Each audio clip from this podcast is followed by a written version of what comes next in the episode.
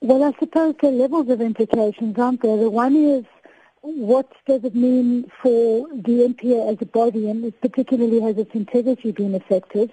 And the other is the implications for the for those who've been asked to provide reasons.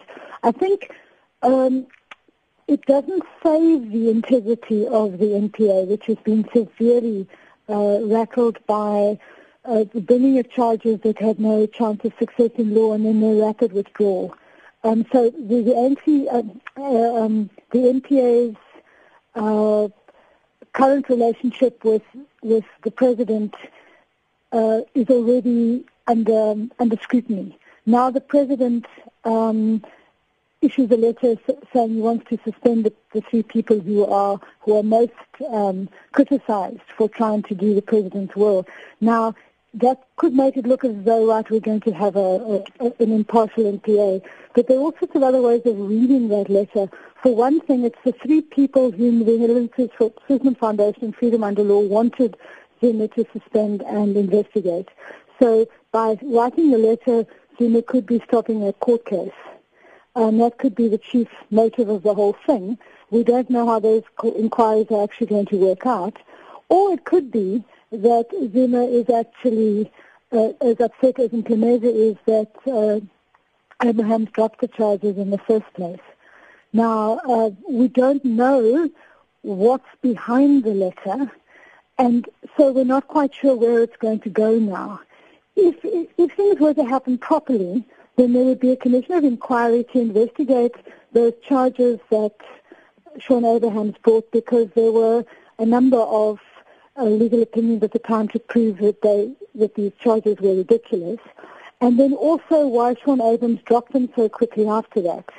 Uh, because your, the damage that you do to an institution when you make such a big public fanfare about bringing a case and then discover three days later that actually it's not going to stand is enormous. So the N P A has been damaged already. I suppose your question is, is this letter going to change that? And my answer is I don't know. I, I rather doubt it.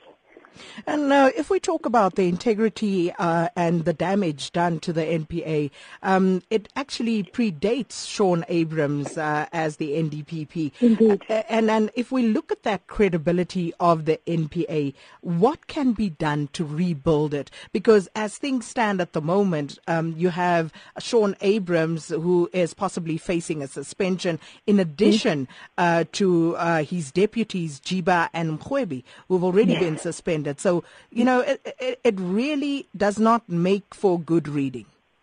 Indeed. It looks as though we need some fresh blood, but at the same time, we need the institutional memories of those people who've shown integrity over the years. Um, I'm thinking of Willie Hoffmeyer and a couple of other men, members of the N P A who really have stuck it out and continue to do the right thing.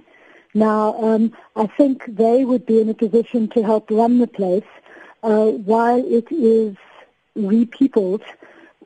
Uh, I, I think there, there might be too much of a problem, and as some of the opposition parties have said, in the fact that the president has such untrammeled power to choose the, the leader of the N P A.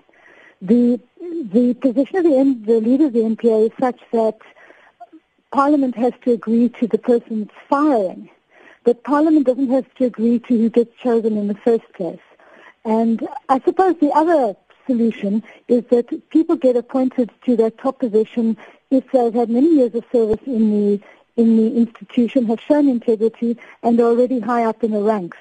What has not been good is people jumping, Zuma appointing people who are much further down in the ranks, who haven't shown any leadership, who have no particular reason to suddenly jump up and become the leader of the organisation. We need to start following the normal procedures, I think, for the selection and appointment of the leaders of the N P A. But if the Constitution guarantees the president's the, uh, the president those rights, and if uh, he has the prerogative to do so, uh, why do we then continually question uh, when he does make appointments that, you know, are okay with him? Because it is his prerogative as the president to do so. Well, under law, there's no such thing as a prerogative, in the sense that there's no such thing as a completely untrammeled power. That was established in the early days of our constitutional democracy.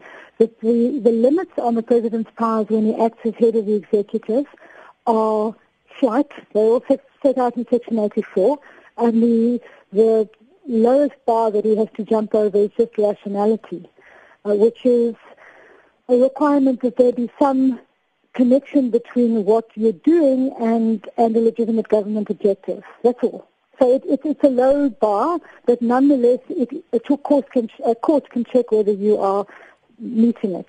In the case of the president's appointment of Simelane, the court found that the president had not met that bar because he'd appointed somebody whom the Commission of Inquiry had found out had been lying, and it's one of the requirements of the, of the lead of the N P A that that person be a person of integrity and fit and proper. So uh, we mustn't think the president can do whatever he wants. The president is a president by virtue of the Constitution and under the Constitution. And we shouldn't have to keep taking this thing to court. We shouldn't have to be constantly criticizing it. But there are a couple of decisions, in fact many decisions in the history of the N P A, which show that there was something else at work other than simply running an effective uh, prosecution agency. And I think when that happens, the, the, the public have to be awake and they have to question it. Remember, the government isn't government because it has power. It's government because we put it there.